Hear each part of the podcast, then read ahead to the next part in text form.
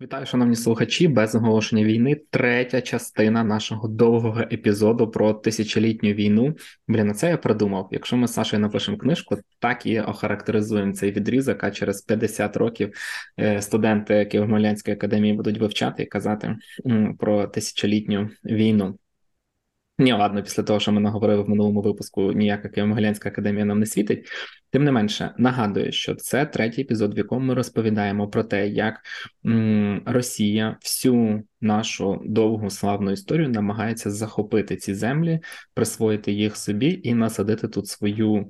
Культуру, владу та все інше. У попередніх двох частинах ми згадували, з чого це все почалося, та такий кульмінаційний момент, напевно, частину 18 століття, коли у 1764 році Катерина II Велика, радник Путіна, не називай її великою, вона не велика. Вона для росіян велика. Ну, для росіян, да, дійсно. Ну, якби Путін її так характеризував. Да, да. Е, Чому, до речі, вона велика? Тому що вона сильно розширила кордони, і через те вони дуже люблять називати її великою. Е, ліквідувала Гетьманщину і тим самим, по суті, залишила нас без якоїсь адміністративної одиниці українців. Це такий переломний дуже момент для нашої історії. Сьогодні ж ми будемо розповідати власне про те, що відбувалося на е, наших теренах. З моменту ось цієї ліквідації Гетьманщини та руйнування Запорозької Січі до е, початку ХХ століття, це буде наш треть, наша третя частина, і будемо розбиратися, як так ем, ми змогли втримати в собі цю ідею того, що Україна має бути незалежна. Насправді, це це епізод, який мене вражає одночасно найбільше тим, що ми були без держави. І тим, що незважаючи на те, що пройшло стільки поколінь, а це, якщо ми беремо покоління 20 років, то це скільки майже 7 поколінь. Ідея того, що Україна має бути незалежна, все одно пронеслася в головах е, людей. Це просто фантастично. Тому е, я закликаю вас підтримувати нас на патроні, якщо вам подобаються наші випуски, і з величезним задоволенням буду слухати, що розповість нам Олександр про цей період. Дивись, зникнення. Ми закінчили на зникненні Гетьманщини кінець 18 століття, і треба ще раз підкреслити і знову кинути камінець в наш власний е, город, тому що все це відбулося з мовчазної згоди і старшинських еліт. По суті, люди пішли на співпрацю, на колаборацію з е, імперією. Е, більшості вдалося знайти тепленькі містечка десь там в Москві, в Петербурзі. Е, Кирило Розумовський зберіг за собою маєтки, статус, став графом, генерал. Е, фельдмаршалом Російської імперії, всі його шість синів, п'ять доньок поробили значні бюрократичні військові кар'єри. Він Вихід... був любовником Катерини. Його брат був. Тому тут тут, тут складніша історія. Е, взагалі Катерина полюбляла людей з гарним голосом. Українці славляться своєю співочістю, тому Олексій Розумовський, її е, фаворит. Е, Вірніше, здається, за не її, а все-таки Єлизавети Петрівни, тобто її попередниці, але це не так важливо. В всякому разі, Дивіться, тут любовні... да, зразу зразу скажемо, що Катерина славилася тим, що любила е, мати багатьох коханців. Тому ми це не придумуємо, так вже є насправді. Про е, інтимні речі ще будемо сьогодні говорити. Е, так що чекайте, чекайте на на цей момент. Е, у всякому разі, вихідці з колишньої Гетьманщини були справді супер важливими. Тобто вони були секретарями Катерини II, були видавцями інтелектуальних часописів в Російській імперії. Один з них, уродженець Глухова, Федір Туманський, редагував у Петербурзі перший в Російській імперії історичний журнал. Е, інший уродженець Глухова, взагалі тут Глухів сильно відзначився, якщо чесно, і теж при цьому вихованець Могилянки, тобто і тут комбо. Е, син генерального писаря Олександр Безбородько взагалі став одним з найближчих зовнішньополітичних радників Катерини II. І оскільки своїм головним завданням вони всі ці люди вважали обґрунтування своєї нової ролі в імперській ієрархії, вихідці з Гетьманщини серйозно доклалися до будування ідеології повернення втрачених територій самі ж обґрунтовували своє включення до складу Росії. Ця ідеологія досить швидко пригодилася. Росія взяла участь в кількох поділах Речі Посполитої, приєднала терени правобережжя, Поділля, Волині, тобто треба було ще інші території приєднувати. Все це, очевидно, поверталося під е, російський контроль е, під претекстом порятунку одновірців, одноплемінців. Е, Катерина сприймала українців і білорусів частиною ширшої російської нації.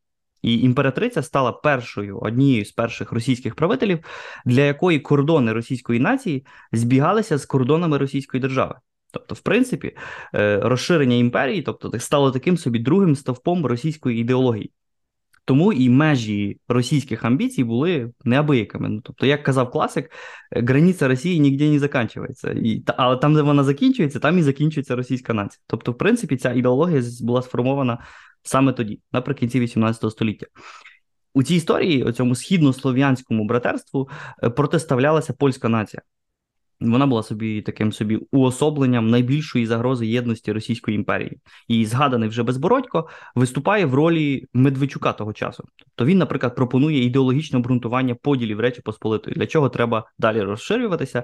За свої заслуги на цьому польському фронті воз'єднання руських земель отримав 50 тисяч рублів премії, пожиттєву пенсію, 5 тисяч кріпаків у селах поблизу Вінниці. Тобто, в принципі, міг собі довго насолоджуватися спокійним життям. Е, І е, щоправда, він довго не зміг насолоджуватися, тому що він мав у житті дві пристрасті: карти і жінки. Е, через розгульний спосіб життя постійно хворів і помер передчасно на 52-му році е, життя. У всякому разі, кінець 18-го, початок 19 століття став в історії російсько-українського протистояння важливим, ну справді переломним моментом. Бо в той час в Західній Європі саме держава, держава як певна адміністративна одиниця з її інструментами загальної освіти, армія, бюрократія, вона стає ключовим е, фактором будування нації, переконування різних неосвічених людей, що вони приналежать до певної політичної спільноти такими принаймні націями, яких ми ми її знаємо зараз, Україна свою державу втрачає на той момент, тобто вона не позбавляється всіх цих інструментів для того, аби переконувати мешканців всієї цієї території на про те, що це все таки одна одна спільнота. І всі ці інструменти потрапляють в руки, очевидно, росіян Петербурга. Е, Наші предки, на жаль, роблять це все без особливого спротиву навіть більше з таким сподіванням фінансового і політичного авансу. Але й для самої Російської імперії знищення Гетьманщини, поділи Речі Посполитої принесли ну, певний, певний виклик. Тобто, країна розширилася, збільшилась е, кількість населення, додалися різні мільйони українців і білорусів. З якими треба було щось робити. Ну і з'явилася гостра необхідність пояснити новим мешканцям імперії, чому вони повинні залишатися лояльними підданими, чому вони повинні бути вірними Російській імперії. Першим важливим е, тестом на відданість українців стала війна Наполеона проти Росії на початку 19 століття, і треба визнати, українці повели себе дуже лояльно щодо матінки Росії. Тобто, якщо поляки воювали на боці Наполеона, то залишки українських козаків стали на захист імперії. Почали там будувати, створити свої полки і взагалі боротися проти, проти французів. Українці не підтримали теж інших шансів на потенційний розпад Російської імперії шансів, які давали, зокрема, польські повстання. Ну, оскільки Україна і Білорусь були епіцентром цих антиімперських польських е, виступів, імперії залежало, аби українці не приєдналися до цих бунтівників, навпаки, долучилися до їхнього придушення. І справді українці себе знову дуже добре проявили. Вони проявили себе успішними оборонцями російської єдності. Придушувати так зване листопадове повстання 1830 року взявся уродженець Полтави генерал Іван Паскевич Єреванський нащадок козацько-старшинського роду з Гетьманщини, якого імператор Микола І, е, цей найбільш такий е, нелюблячий, такий дуже ненависний е, імператор в українській літературі, Шевченко його постійно там обзиває і так далі. От він призначив оцього Івана До речі, Паскевича. слухай, просто тільки що перед нашим записом прочитав смішний жарт те, що росіян придумав Шевченко, щоб було про кого писати у віршах. Про Шевченка теж буде дуже багато, тому що все-таки 19 століття це століття нашого батька Тараса. І ось цей Микола І, якого так ненавидів Шевченко, призначив, по суті, українця Івана Паскавича придушувати повстання, придушувати е, бунтівників у е, Варшаві. Паскевич Варшаву взяв, бунтівників покарав е, і доповнив свій послужний список заслуг різних заслуг на користь Петербурга. Бо і свій почесний титул Єреванський е, він отримав за взяття Єревана. Коли керував російськими військами під час підкорення Кавказу, тобто українці долучалися великою мірою до розширення Російської імперії, в тому числі на Кавказькому напрямку. Потім наступне це, це листопадове повстання, яке придушив Паскевич, воно стало для Росії нагадуванням що імперія потребує переконливої національної ідеології. І її запропонував на той момент е, міністр освіти Сергій Уваров у знаменитій тріаді православ'я, самодержав'я, народність. Вона мала раз і назавжди закріпити не лише оцю російсько-українську єдність е, на, на основі тези про один народ, але й абсолютну владу російського імператора. І починаючи від 30-х років 19 століття, народність впроваджувалася до практики державного управління і до офіційної російської національної політики. Ну, в її основі лежала сформульована тоді теза, що українці, тобто малороси, як вони тоді називалися, білоруси, є лише всього навсього гілками такого ширшого російського народу поруч з великоросами. Ця теза була присутня і в попередні історичні періоди, але саме в 19 столітті вона здобула остаточний тріумф. Вона теж підтримувалася у відповідь на польську загрозу і страх перед відновленням Речі Посполитої цього разу в такій трискладовій формі: Литва, Польща і Україна, так як цього хотіли польські повстанці. На той момент повстанці, польські повстанці виступали проти Петербурга з такою політичною програмою. Давайте відроджувати державу, але включимо в це також українців. Сподівалися, що українці підтримують всі ці повстання. Тому польський рух, в принципі, сприймався імперією як головна загроза єдності Росії з можливим таким заразливим впливом на українців. І що ж тоді імперія зробила, аби цього не допустити?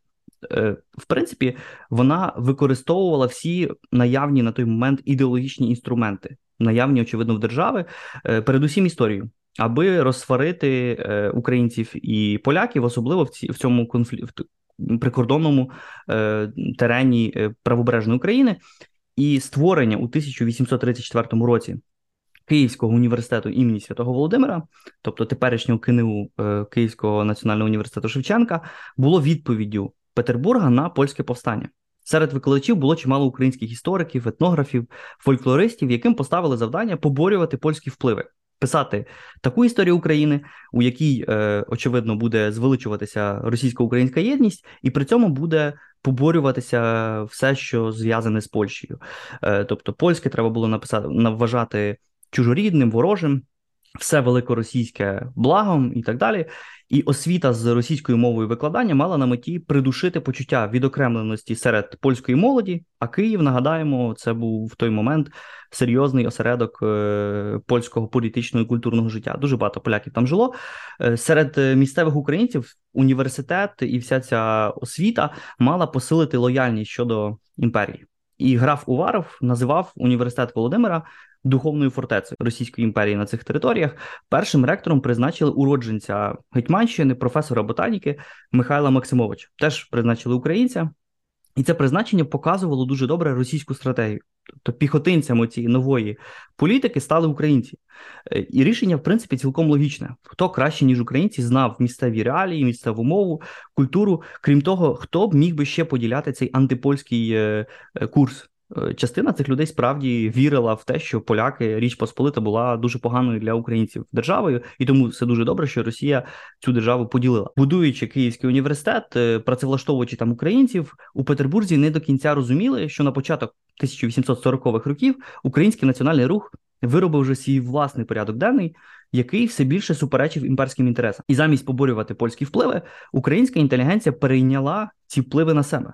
Тобто вона стала, вона стала, можна сказати, навіть симпатиз, симпатизувати всім цим е, ідеям, ідеям певної незалежності чи культур, спочатку культурної, а згодом і е, політичної. І при цьому українці використовували всі доступні інструменти.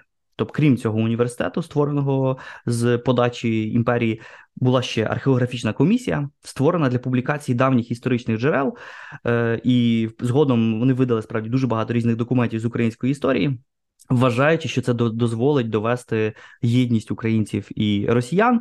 Е, потім був створений теж. Е, ми вже колись про нього згадували Київський відділ російського географічного товариства, де працював е, творець українського гімну Павло Чубинський. Тобто всі ці інструменти створювалися, і українці використовували їх не для зміцнення імперії, а для її е, послаблення. І на середину 40-х років. 19 століття навколо Київського університету в самому Києві згуртовується ціла група людей, які закладуть основи українського по суті, такого незалежницького руху. Історик е, Микола Костомаров викладав на той момент у Київському університеті. Е, Тарас Шевченко працював там викладачем теж. Викладав він там малювання. Е, до того він належав Шевченко належав до цієї вже згаданої археографічної комісії. Е, вже на той момент е, Кобзар Шевченка, виданий в Петербурзі, наробив чимало шуму як в петербурзьких, так і в київських салонах. І приблизно у той самий час слухачем Київського університету був молодий письменник Пантелеймон Куліш. Є навіть цікаве зображення того часу, де вдягнутий в кожух Шевченко позує поруч з іконами стилю Костомаровим, Кулішем, е, Миколою Гулаком. Тобто там ну, доволі доволі цікаве, цікаве зображення. І всі ці інтелігенти, підтримувані Петербургом як борці з польськими впливами, врешті обернулися проти самої Росії. Офіційна політика явно дала зворотній ефект, бо в Києві сформувався таємний гурток під назвою Кирило Мефодівське товариство. Всі ці люди, яких я згадав, вони до цього гуртка увійшли. Програма його була дуже антиросійською прокламації були фактично передвісниками дописів Сергія Стерненка. Там до віку вірні сини України, вороги Кацапів. Е, Важливішою все-таки була ідея незалежності України, бо саме Кирило Фодійське товариство пропонувало таке такий собі е, слов'янський європейський союз з центром у Києві, тобто створити таку більшу федерацію, куди повійшли і Балкани, і Західні Слов'яни. Тобто Україна, Київ мав стати осередком розвитку таких незалежних від імперій е, народів. Е, очевидно, кажуть, що день два українця, там три гетьмана. З цим, в принципі, важко сперечатися, але є ще одна річ: бо де два українця, там щонайменше один зрадник. І на товариство доніс київський студент з вимовним прізвищем Петров, після чого поліція взялася за праотців е, Сергія Стерненка. Тобто, першим прийшли по Миколу Гулака, який був сусідом доносчика е, Петрова. Е, ну, як пристойні люди, ми не будемо розповідати про деталі затримання цього цього чоловіка. Там доволі пікантні подробиці. Товариство у всякому разі розгромили. Гулака вилучили програмні документи. Більшість членів визнали свою провину, щоб собі полегшити покарання. Гулак не здавався і він не давав свідчень. Поліція вдалася до останнього можливого методу, аби розколоти цього члена Кирило Мефодівського товариства. До його петербурзької камери підсадили. Як ти думаєш, кого? Навіть не знаю. До його камери підсадили протиєрея Ісакіївського собору. Найбільшого е, православного храму Петербурга, аби він схилив гулака до зречення і до покаяння. О, Гулак Гулак не покаявся і провів три роки в ув'язненні. Після звільнення він переїде до Одеси, і тут знов е, привіт Сергій Стерненко. Хороша аналогія, да, да. І в Рішельївському е, ліцеї викладатиме математику і стане взагалі піонером невклідової геометрії. Тобто людина реально багатьох талантів. Шевченка вислали, як ми знаємо, до Оренбурзької фортеці з забороною займатися творчістю. Всіх цих людей, в принципі, посадили. Більшість із них переїхала до Петербурга і там далі в роках 50-60-х роках продовжуватиме українську діяльність уже більш е, з менш е, може так амбітними політичними цілями. Але після розгрому Кирило Мефодіївського товариства в Петербурзі чи не вперше всерйоз замислилися над загрозою українського сепаратизму. До того головною загрозою були поляки. Тепер здається, що вже і українці можуть становити серйозну загрозу. Е, проявили теж себе хороші русські ліберальний російський літературний критик е, Вісаріон Білінський, такий нібито демократ, проєвропеєць і так далі. Він написав низку критичних заміток про творчість е, Тараса Шевченка, якому закидав хахладський патріотизм. Обурливі закиди проти Катерини II, там всі ці погані слова про Миколу І. У відгуках на історичні праці київських діячів е, цього українського руху Білінський писав, що Малоросія ніколи не була державою, отже, немає історії в своє в такому строгому е, цього слова е, значенні. Лише злившись навіки з єдинокровною Росією, Малоросія відчинила для себе двері до цивілізації, до освіти, там до е, культури, науки. Нічого тут, в принципі, нам нічого не нагадує з е, сучасними висловлюванням деяких росіян. Іншими словами, росіяни вчили українців цивілізації, там долучали до світової культури. Доволі дивна інтерпретація, зважаючи, що приблизно той самий час е, Лермонтов теж дуже хороший русський, пише свій е, відомий вірш Прощай, німита Росія. І Російська імперія була справді абсолютно відсталою на тлі всіх е, європейських держав. А російська глибинка була ну зовсім не порівняна з тим, чим як виглядало українське село 19 е, століття. Зважаючи на цю загрозу, імперська політика почала змінюватися. Якщо раніше в боротьбі з польським національним рухом робили ставку саме на український рух, то тепер і український рух визнали загрозою своєрідною інтригою поляків, аби розколоти російську єдність. І для українців і поляків у Російській імперії доля великою мірою була спільна, тому що у відповідь на ще одне польське повстання в 1863 році був впроваджений знаменитий Валуївський циркуляр, який накладав обмеження на вживання української мови. І не, і не випадково все це поєднувані речі. Вважалося, що і поляки, і українці становлять якби схожу і навіть пов'язану між собою загрозу. Наступний документ, виданий десятиліттям пізніше, Емський указ, продовжував оцю репресивну тенденцію щодо української мови і літератури. Українство, яке почало розвиватися в межах гуртків е, культурно-освітніх організацій, які називалися громадами, воно в принципі заганялося в підпілля, в, в підземелля, фактично, або в еміграцію поза межі Російської імперії, і саме у зв'язку з антиукраїнськими заходами у Російській імперії під Австрійська Галичина стає так званим українським п'ємонтом. Тобто територію, де можна було відносно незалежно розвивати українську культуру, доки в колисті цієї української культури, бо все-таки вважалося, що Надніпрянська Україна є основою українського політичного руху. Там і народилася Енеїда Котляревського, там і Тарас Шевченко, там і перші політичні е, сили, і так далі. Тобто е, вважалося, що доки все погано на цій Надніпрянській Україні, треба розвивати це все у Галичині, де австрійська держава допомагає допомагала якоюсь мірою, або принаймні не перешкоджала так сильно розвитку українського руху. Але на довшу перспективу всі ці заходи виявилися, як ми знаємо, неефективними. Тобто і тут відчувається серйозний дисонанс. В шкільних підручниках історії дуже багато про суворі заборони, про переслідування української мови. А ось в підручниках з літератури описаний досить активний бум української літератури, театру, мистецтва другої половини 19 століття. Як так сталося? Як пояснити, що український культурний ренесанс е, відбувався попри всі ці заборони? Тому що, в принципі, Валуївські і Емські укази вони ж оголошували українську справу поза законом. Вони робили українську справу антидержавною діяльністю. Справа в тому, що нині ми теж про це дуже часто забуваємо. Майже за усіма культурними проектами того часу стоять меценатські кошти.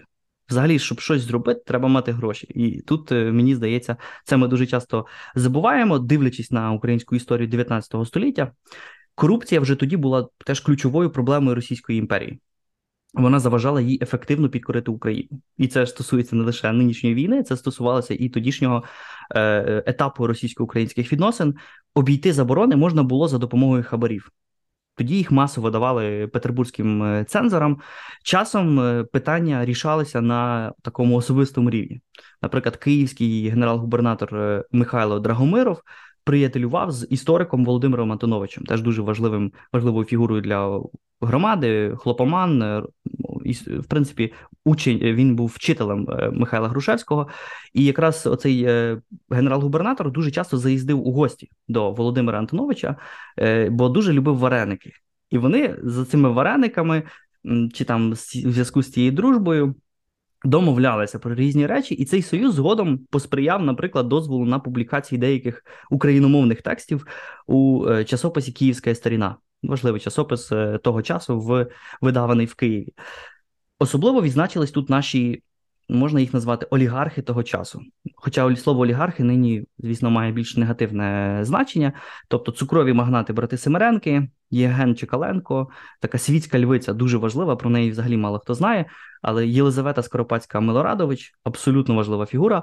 Е, Терещенки, Тарнавські, е, і всі вони видавничу діяльність, поки в Російській імперії все було дуже Я туго. перепрошую, а вона ж нащадок е, гетьмана, да? І вона тітка. Ба... Вона тітка, тітка. да? І вона була тітка. бабушкою того гетьмана чи ні? Ні, вона була тіткою гетьмана Павла Скоропадського, який згодом е, ну він робив велику теж кар'єру uh-huh. в російській армії, в армії Російської імперії, а згодом стане гетьманом Української uh-huh. держави. Про що ми теж скажемо вже в наступних випусках е, російсько-українських uh-huh. відносин. Але вона була абсолютно важливою фігурою. Зараз про неї кілька слів скажу, бо саме вона і теж інші ці всі меценати. Вирішили, що видавничу діяльність треба переносити в Галичину, тобто фактично підтримувати цей український п'ємонт. Бо українського п'ємонту теж би не було, якби не гроші, які йшли з Надіпрянської України. Е, Скоропадська Милорадович профінансувала, наприклад, товариство просвіта у Галичині, яке мало поширювати освіту серед е, звичайних українців, дала гроші на літературно-наукове товариство імені Шевченка. з якого згодом виросло наукове товариство Шевченка, тобто фактично перша українська академія наук, де згодом знайде е, знайде працю Михайло Грушевський, де взагалі фактично без без цього цієї інституції не знаю, чи існувала би як би як би виглядала сучасна українська культура, якби не НТШ. Тож вона ж фінансувала створення надільних шкіл в Надніпрянській Україні, е, видання журналу Основа в Петербурзі, де власне і з'являються перші тексти на на тему, де де закінчуються українські кордони і чому українські кордони повинні пролягати від Сяну до Дону. Вона дає гроші на підручники, е, організацію театральних е, труп, проведення різних про таких просвітницьких заходів серед селян. Тобто, реально дуже багато всього вона робила. Іншою важливою фігурою був. Василь Семеренко. За свої прибутки, отримані з експорту цукру. Е, тут теж важливе місце була ну, взагалі вся ця історія з тим, що Україна була дуже важливою е, сільськогосподарською е, частиною Російської імперії. Тут цей Василь Семеренко він отримував, по-перше, з самих цукрових буряків гроші. Крім того, він виготовляв славний в усій Російській імперії мармелад. І за ці гроші, які отримував з е, прибутку, створив у Женеві друкарню, підтримував, наприклад, заходи професора Михайла Драгоманова, який туди виїхав. Швидше він був туди висланий, в принципі, е, аби він переконував в західній столиці, що Україна це не Росія. Тобто тут вже й проводилась певна публічна дипломатія за кордоном. Женева мала тоді дуже важливе значення для України. Е, саме там вперше вийшов друком роман Панаса Мирного, хіба ревуть воли, як ясла е, повні. Не знаю, чи сучасні українські діти будуть дякувати за це, чи сварити е, Семеренка, але саме завдяки ньому такі речі могли е, бути видані. Він видав теж кілька е, видань. Кобзаря, нових видань е, Кобзаря Шевченка в цій Женевській е, друкарні. Е, при цьому Семеренко волів залишатися анонімним добродієм.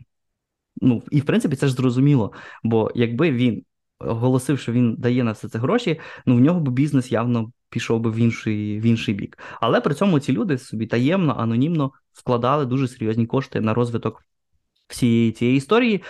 І взагалі ця історія показує значення солодощів і цукерок в українській історії. І воно ж справді не втратило значення до сьогодні. Тобто, і це ж не лише про печеньки Госдепа, це і про Рошен, і про про все інше, і про взагалі значення. Боже, е... Саш, ну це так прив'язати, це треба було просто вміти. Тепер у нас буде теорія змови, що наші солодкі королі з нами протягом всієї історії. А вони справді, тому що Україна це супер важливий важливий регіон е, вирощування цукрового буряка, і цукор Україна реально давала дуже багато цукру на світ, світовий експорт е, вже в 19 столітті, тому все це не випадково. Є певні тяглості. Як е, Росія нас не любить, це одна тяглість, і те, що ми використовуємо е, наші, скажімо так, активи, цукрові активи для того, аби під, підважувати російську єдність, це вже інша справа. Іншою суперважливою постаттю цього меценатського спротиву російській політиці став уродженець Одещини інший уродженець Одещини Євген Чекаленко. Е, до школи він ходив у Єлисаветграді, тобто сучасному Кропивницькому, де його однокласниками були Панас Тобілевич, тобто Саксаганський, творець українського театру, української драматургії, і Олександр Тарковський, український письменник і дід, що цікаво, дід кінорежисера Андрія Тарковського якого росіяни собі е, вважають своїм, але тут бачиш, як як часто переплітаються теж долі української і російської е, культури. Чекаленко став успішним агрономом. І знову виходить е, дуже важливе значення сільського господарства. Всі ці історії його книги з методики ведення сільського господарства продавалися півмільйонними накладами. Заробив він багато грошей на всіх цих публікаціях, але ці гроші не проїдав і теж не прогулював з жінками, як це робив Безбородько, вкладав в добру справу. І фінансував, наприклад, творчість е, письменників, лікував Коцюбинського, давав гроші Володимиру Виниченку. І тут, в принципі, я думаю, що часом люди, меценати роблять помилки, бо Виниченкові грошей треба було давати менше. Е, він не дуже добре записався в українській історії, про що ми колись, я думаю, поговоримо. Давав гонорари за публікації Лесі Українки, Олекс... Олександра Олеся. Тобто, ці ж люди, які писали е, різні українські вірші, е, інші українські твори, ну вони ж мусили за щось жити. Все це відбувалося за рахунок грошей наших добродіїв. За його кошти Київська громада видавала часопис існував у Києві, існувала в Києві друкарня, перша, мабуть, чи не перша українська, реально українська друкарня. Саме Чекаленку належить фраза, яка має стати гаслом всіх свідомих українців, що Україну треба любити не лише до глибини душі, а передусім до глибини своєї кишені. Всі ці е, культурно-просвітні заходи вони ж і дали свій результат на початку ХХ століття, коли в Україні, в Надніпрянській Україні, вслід за е, розвитком політичного життя в Галичині починають з'являтися перші політичні партії. Вони з'являються в Харкові, е, з'являються перші програми, в тому числі і програми вже цілком незалежної України. Тобто українська справа яка перед тим протягом 19 століття функціонувала в межах більш культурного спротиву російській імперській політиці, вона виходить вже в справді політичну площину. І вже під час Першої світової війни, е, коли мільйони українських е, мільйони українських селян були мобілізовані до російської армії, дуже часто е, ці люди були витягнуті з свого, якби такого більш типового природнього для них середовища і е, це стало новою новим шансом. Новим шансом, щоб цей культурний фронт, який е, існував протягом 19 століття, зміг вплинути на свідомість е, мешканців України, які до того, що в принципі не особливо розуміли, що вони є частиною якоїсь політичної спільноти, і все це в принципі дозволило збудувати фундамент для політичного оформлення української справи під час визвольних змагань 1917-20 років, про які ми поговоримо вже в іншому подкасті. Ну а поки що тут головний, мені здається, урок, що як би нам погано не було, але на ЗСУ і на українську справу треба просто давати гроші, бо інакше такі речі не будуть розвиватися. Слухай, а от знаєш, у мене яке питання виникло? Е, чому ось ці наші е, багачі давали на це гроші? От що їх спонукало?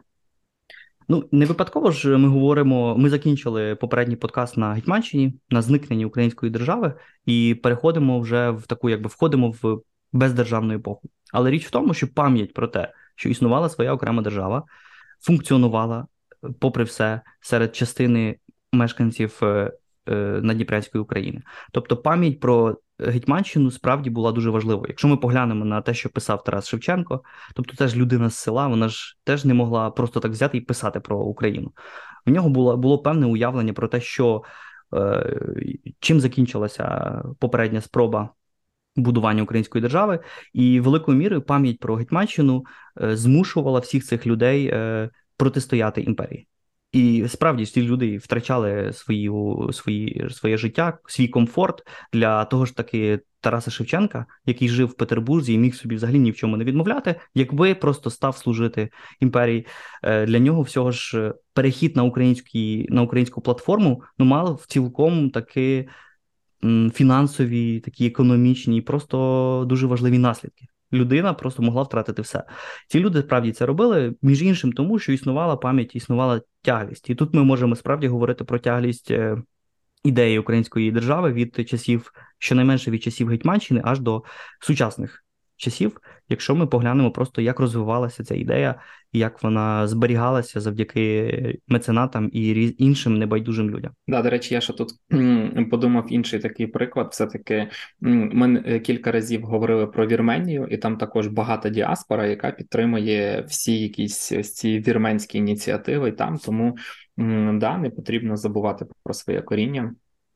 Але я думаю, що якась частина нашої аудиторії зараз каже: ага, знов про багатих, значить, працюєте на Сороса.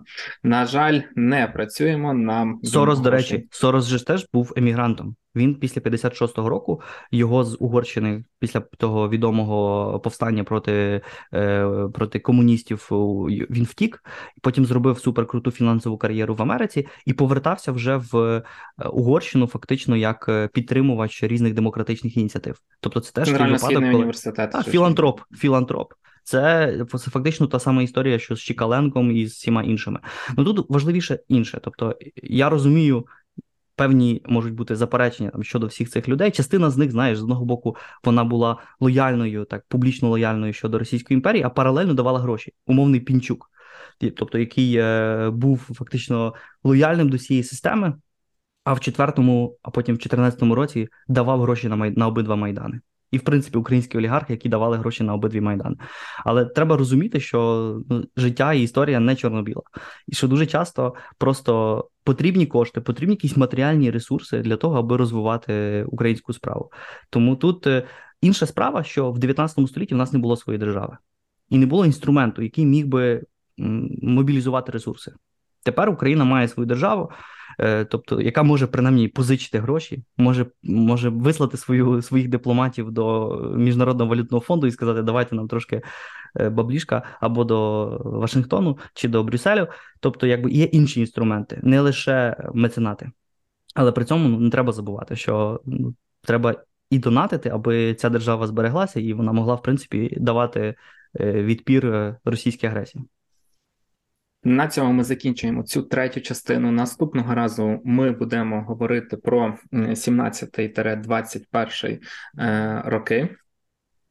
Е, і потім вже будемо говорити про період радянського союзу. Знову ж таки, це великий довгий епізод з п'яти. А хто його знає, може нас понесе далі і навіть шести частин е, про те, як Росія протягом великої частини своєї історії, та взагалі протягом цього часу свого існування, намагалася захопити наші землі.